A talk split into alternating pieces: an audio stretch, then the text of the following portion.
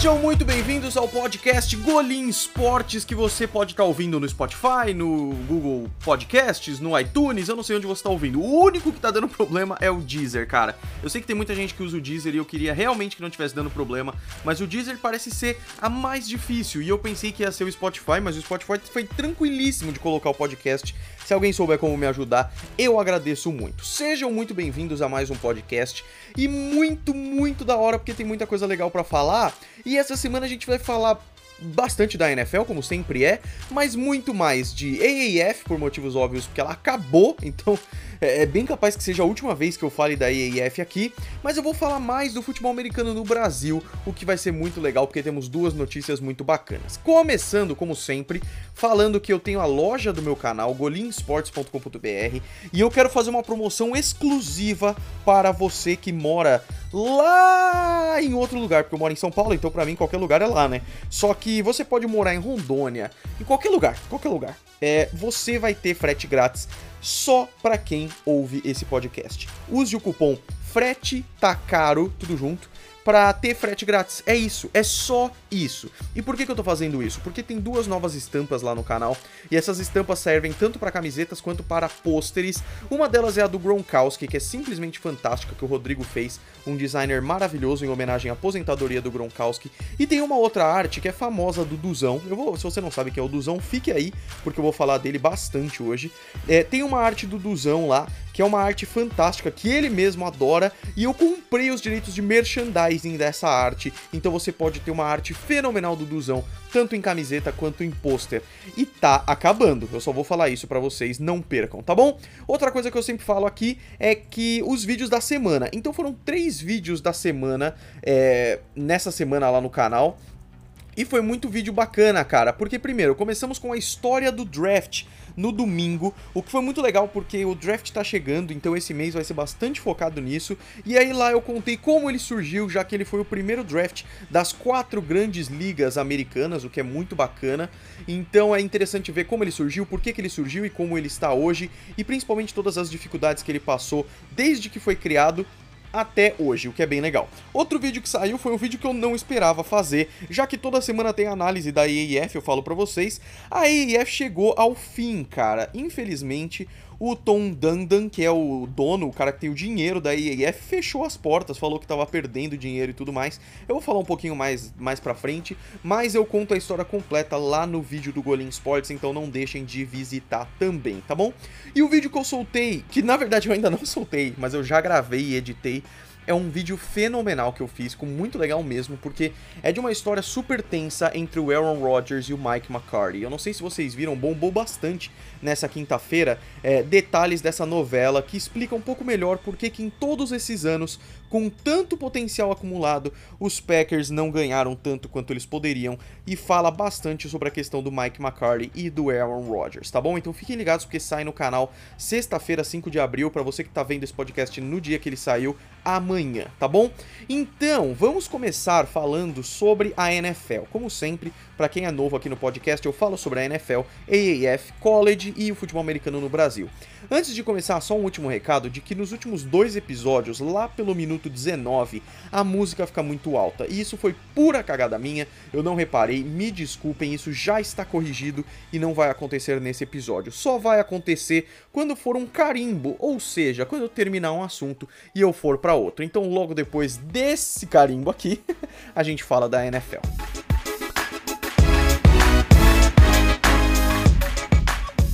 Então, eu queria justamente falar sobre a questão do Packers on Fire, ou seja, tá tendo umas polêmicas tretas pesadas no, no negócio dos Packers on Fire, mas para saber disso melhor você vai ter que ir lá no Golim Sports e ver o vídeo completo. O que eu vou falar para vocês aqui é simplesmente que saiu uma entrevista do Mike McCarthy, a primeira dele, head coach dos Packers desde 2006, a primeira dele desde que ele foi demitido, contando algumas coisas, e essa entrevista ele confirma muitas das coisas que saíram em um em uma matéria feita por um cara chamado Tyler Tyler Dooney, que reuniu, entrevistou mais de uma dúzia de pessoas, jogadores, ex-jogadores dos Packers e tudo mais, para falar para tirar algumas coisas a limpo com a questão de Mike McCarthy e Aaron Rodgers. E só para deixar vocês ligados para assistir esse vídeo, só queria dizer que essa treta começa no draft em 2005, quando os 49ers draftaram Alex Smith ao invés de Aaron Rodgers. Não percam, tá bom?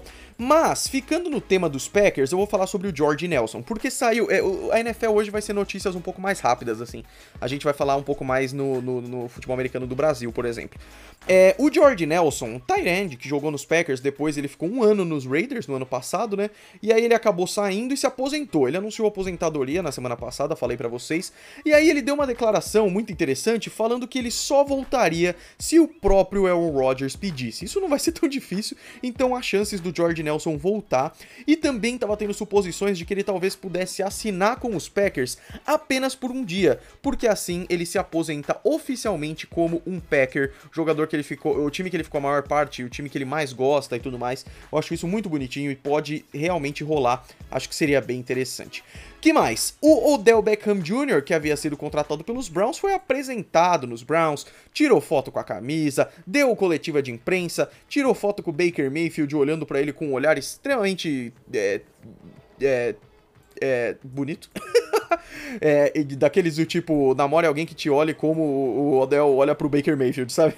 o que foi muito interessante. Então, Odell Beckham Jr. oficialmente é um Brown agora. Além disso, teve uma bem legal, né? Tivemos o primeiro de abril recentemente. Hoje é dia 4, o dia que eu tô soltando. Tivemos o dia 1 de abril, que, que, que é o dia da mentira, né? Quando a gente mente pra caramba e ninguém. Eu não gosto, eu já vou falar aqui que eu não gosto muito do dia da mentira, porque não dá para acreditar em absolutamente nada e eu não gosto disso. É, você não pode falar nada, porque ninguém vai acreditar em você, e você não pode ouvir nada, acreditar em nada, porque é mentira, provavelmente. Mas foi aconteceu uma coisa muito engraçada. Tom Brady, quarterback do New England Patriots, ganhador de seis Super Bowls, um dos maiores da história, fez um Twitter. ele fez um Twitter no dia 1 de abril e para homenagear a sua entrada no Twitter, o primeiro tweet dele foi: Eu estou aposentando e no meu tempo livre eu vou estar tweetando hashtag Let's Fucking Go. o tweet teve mais de 200 mil curtidas, 50 mil retweets, e aí depois, com o pessoal que ficou maluco, o pessoal que caiu nessa brincadeira, ele falou logo depois: Foi uma piada ruim?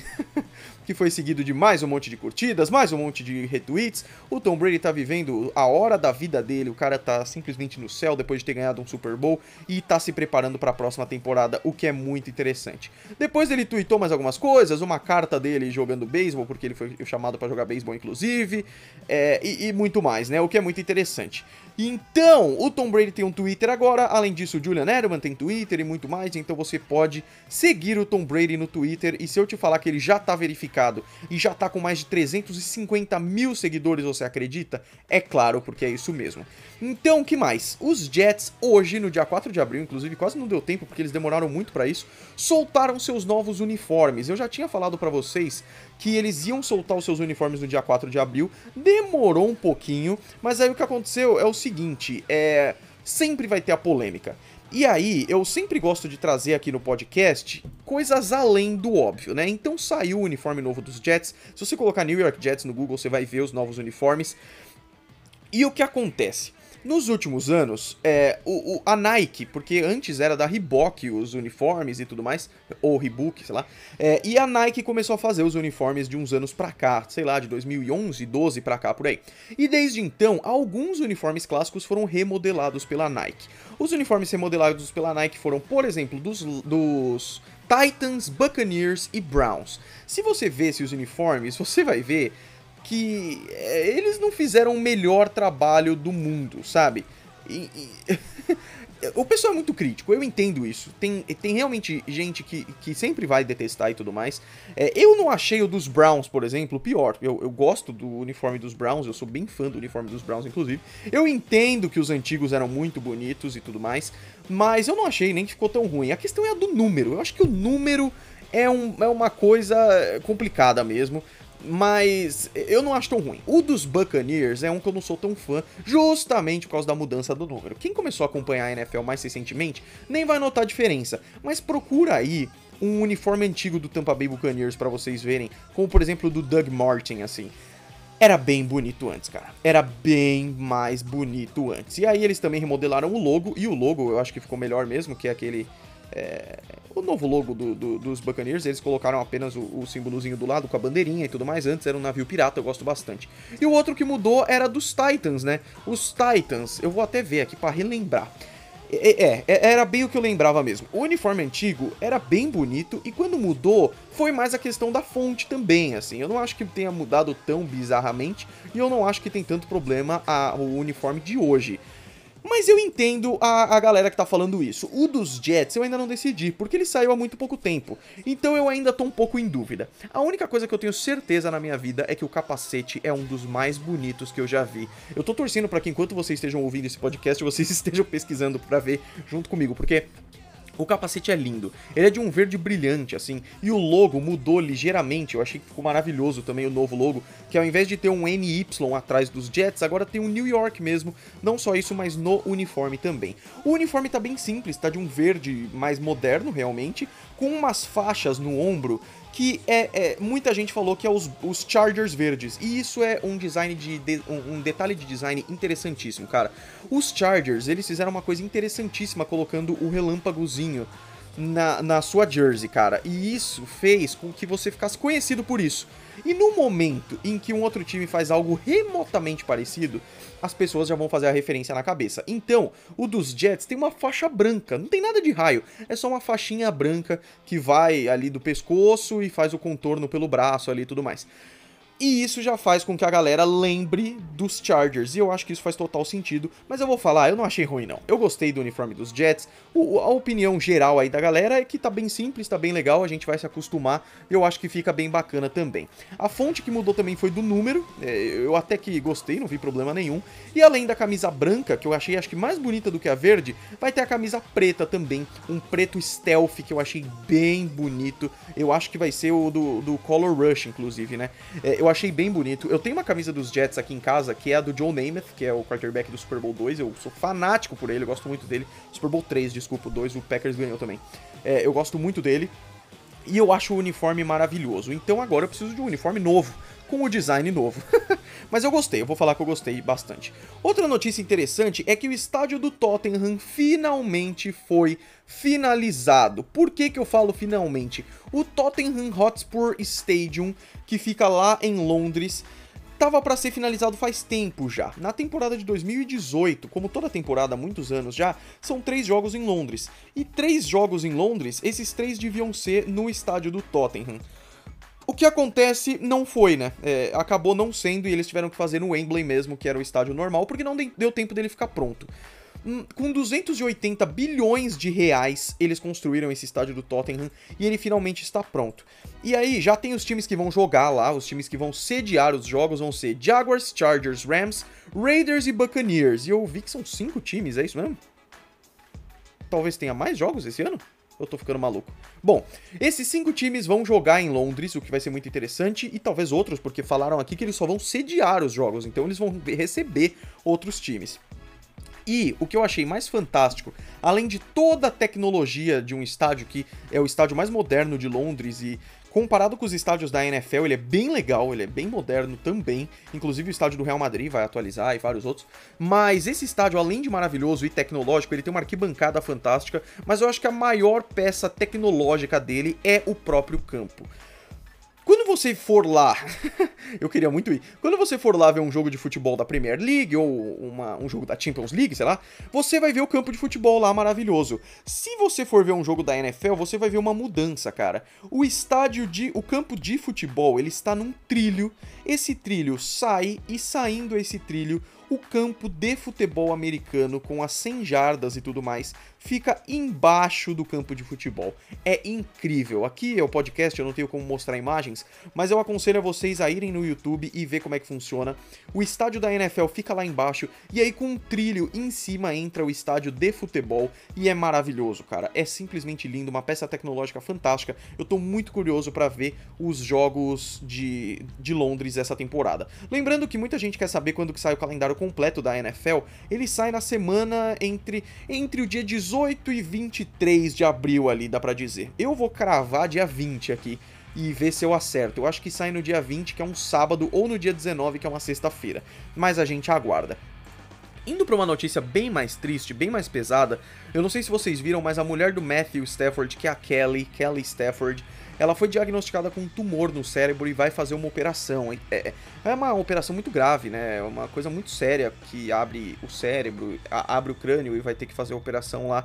É muito pesado e não tem como alguém é, não se abalar com uma notícia dessa, principalmente uma pessoa próxima como o marido dela, que é o Matthew Stafford, quarterback do Detroit Lions. Então, thoughts and prayers, aquele negócio, né? Mandar energias positivas e torcer bastante pela recuperação dela e também para que a família dela, inclusive o Matthew Stafford, segurem firme aí, porque não é uma coisa fácil, né? Fechando a notícia da NFL com a questão dos bonés. Todo ano tem bonés para o draft, que os jogadores novos vão colocar os bonés e tudo mais, né? Os bonés do ano passado, eles tinham a temática de slogans. Então os dos Dolphins tinha Fins Up, é, dos Cardinals acho que era algum Bird Nest, sei lá, alguma coisa assim. É, aí dos Patriots era Do Your Job e era assim para vários times, né? E era bonito porque tinha um design simples. Esse ano eles quiseram Ai meu Deus, eu, eu não gostei, eu vou falar pra vocês que eu não gostei.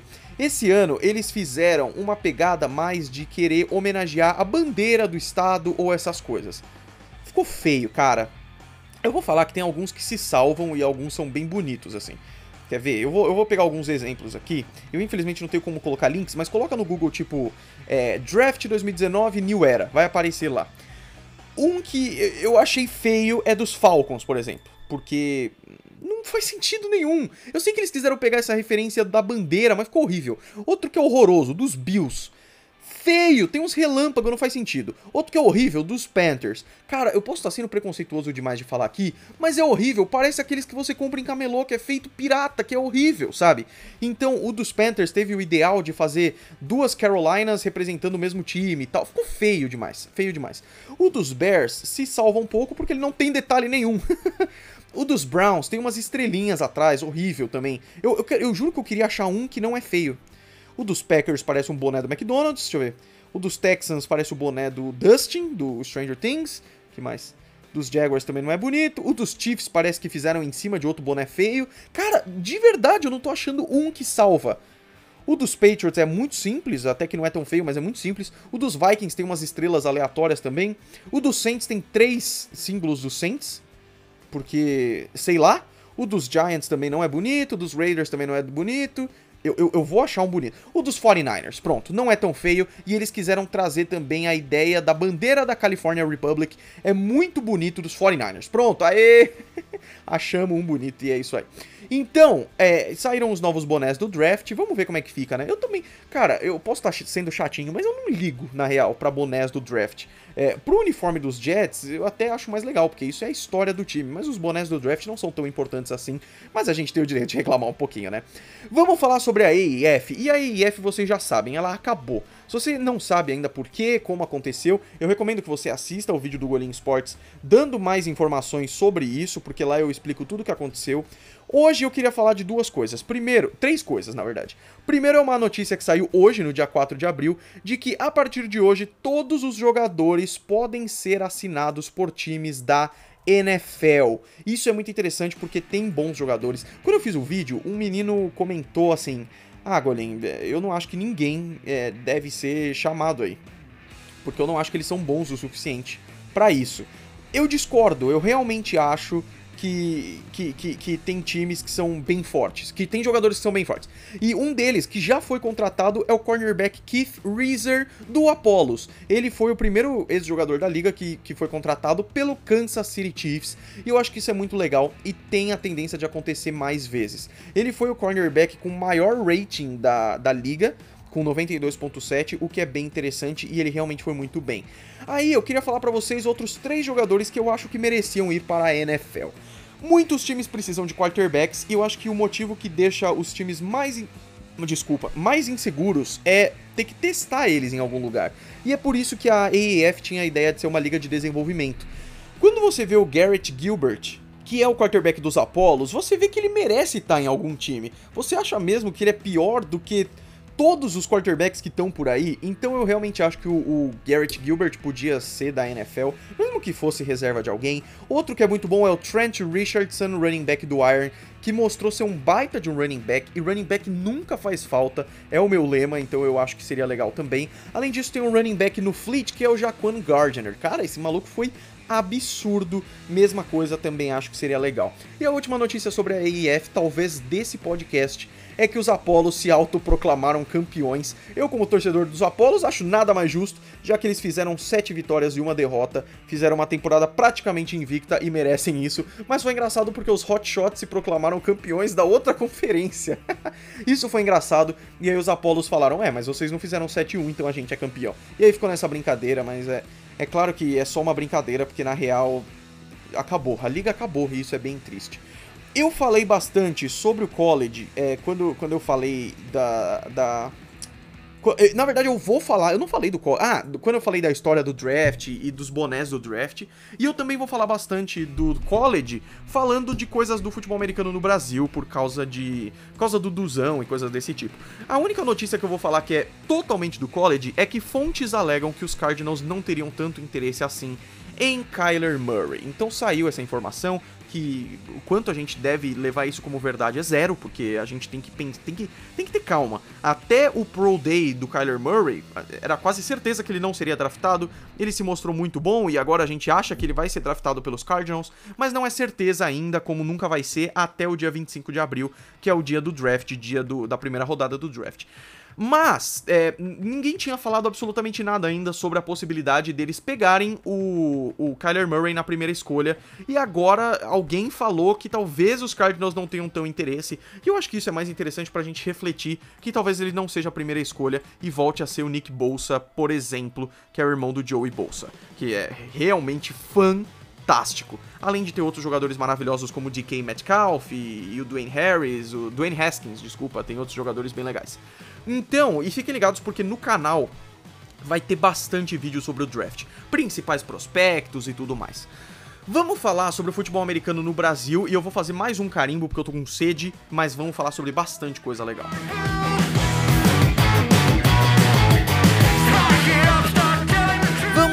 então sobre o que eu mais queria falar. Eu vou falar dele aqui, eu já falei bastante dele no Instagram e no Twitter, eu vou falar dele no canal assim que a gente tiver mais uma confirmação, mas é sobre o Duzão. O Duzão, Durval Queiroz, ele jogou em vários times de futebol americano aqui no Brasil, inclusive na seleção brasileira. O cara é simplesmente fantástico. E aí ele foi chamado para participar do NFL Undiscovered. Eu vou fazer um resumo muito rápido aqui para quem não sabe. O NFL Undiscovered é um programa da NFL para trazer jogadores internacionais para jogar na NFL. São selecionados seis jogadores, isso é desde 2017, para participar de testes e ser contratado ou não por um time da NFL. E qual foi a nossa surpresa quando o Duzão foi chamado? Assim que ele foi chamado, eu fui falar com ele no Instagram para ver se ele me dava uma entrevista e eu acabei fazendo um grande amigo. O Duzão é um cara extremamente gente boa, muito mesmo, além de muito talentoso. Me concedeu a entrevista que tá lá no Golim Sports, o cara é simplesmente fantástico.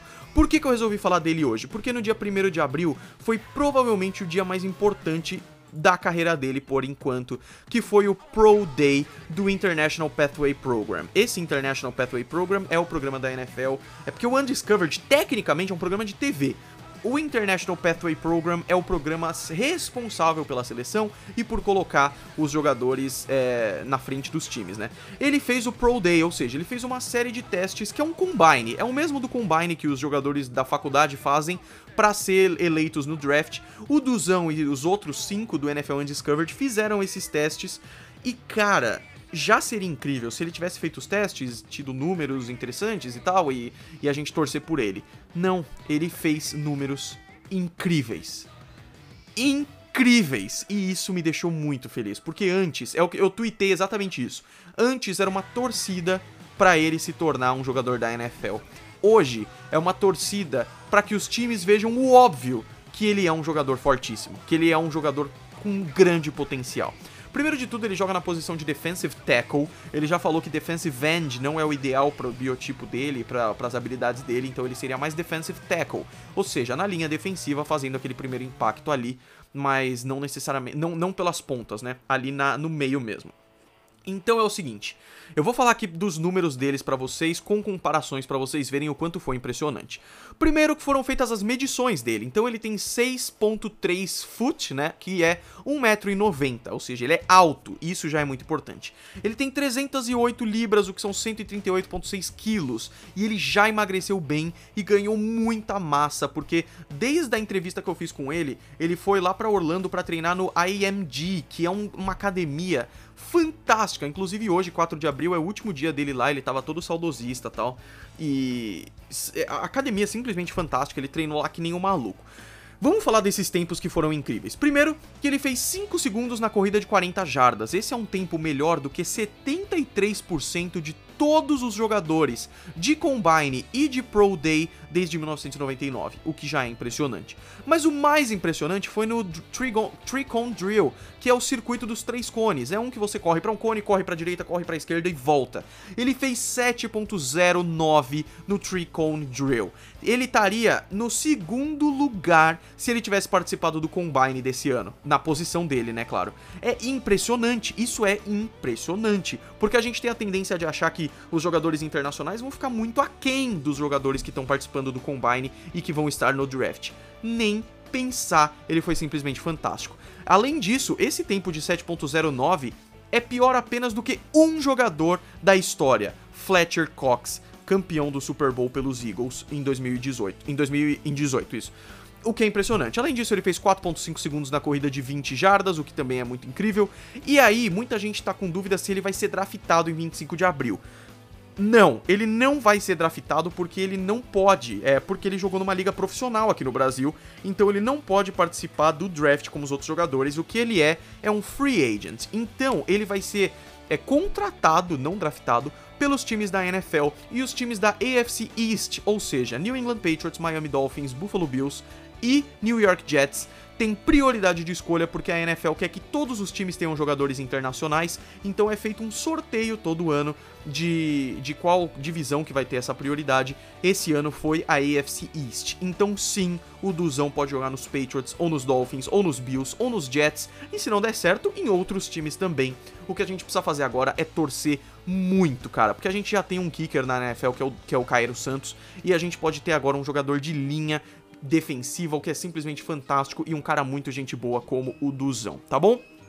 Eu queria só terminar esse maravilhoso podcast falando que, mais uma coisa da FABR, que temos um novo presidente da Confederação Brasileira de Futebol Americano, que é o Ítalo Mingoni, um mineiro, e é muito legal porque eu, fui, eu ia só dar essa manchete, eu ia só falar. Quando eu comecei a ver a vida do cara, eu achei muito interessante e extremamente merecedor. Em 2009 ele começou como atleta, ele começou jogando. Em 2013 ele se tornou técnico e depois head coach é, e, inclusive da, da seleção brasileira, o que é impressionante. Ele criou uma empresa de gestão de esportes e se tornou GM, General Manager do América Locomotiva de Belo Horizonte. E aí ele falou que largou tudo isso para ser presidente da Confederação Brasileira de Futebol Americano, o que é fantástico. Junto com isso, ele vai apresentar uma nova assembleia, tem um novo vice-presidente e um cara novo lá pode trazer muitas coisas novas e é isso que eu vou torcer. E ele falou uma coisa muito bonita que eu queria fechar o podcast de hoje falando dela. Há um clamor em toda a comunidade do futebol americano do Brasil por profissionalização. Sabemos que estamos longe de alcançar este patamar, porém construir uma base sólida que possibilite uma trajetória segura é o nosso papel. Não tornaremos profissionais da noite para o dia, mas seguiremos na construção desta história. Isso mostra pé no chão, cara. Eu achei isso muito interessante. Isso mostra que ele sabe o que precisa, ele sabe o quanto é difícil, então ele não vai ficar fazendo falsas promessas. Ele tá prometendo que ele vai pavimentar essa rua de um jeito sólido para que é, dê certo no futuro. E eu achei isso muito, muito interessante. Então eu tô torcendo demais pelo Ítalo para que ele seja um bom presidente da Confederação Brasileira de Futebol Americano. E eu espero poder falar um dia com ele, porque isso é parte da nossa história, sabe? Então é isso, eu espero que você tenha gostado do Olin Sports dessa semana. Se você gostou, eu peço encarecidamente que você siga esse podcast, divulgue para seus amigos e não deixe de visitar a loja lá, tá bom? Um grande abraço para todos vocês, a gente se vê no próximo episódio. Fui!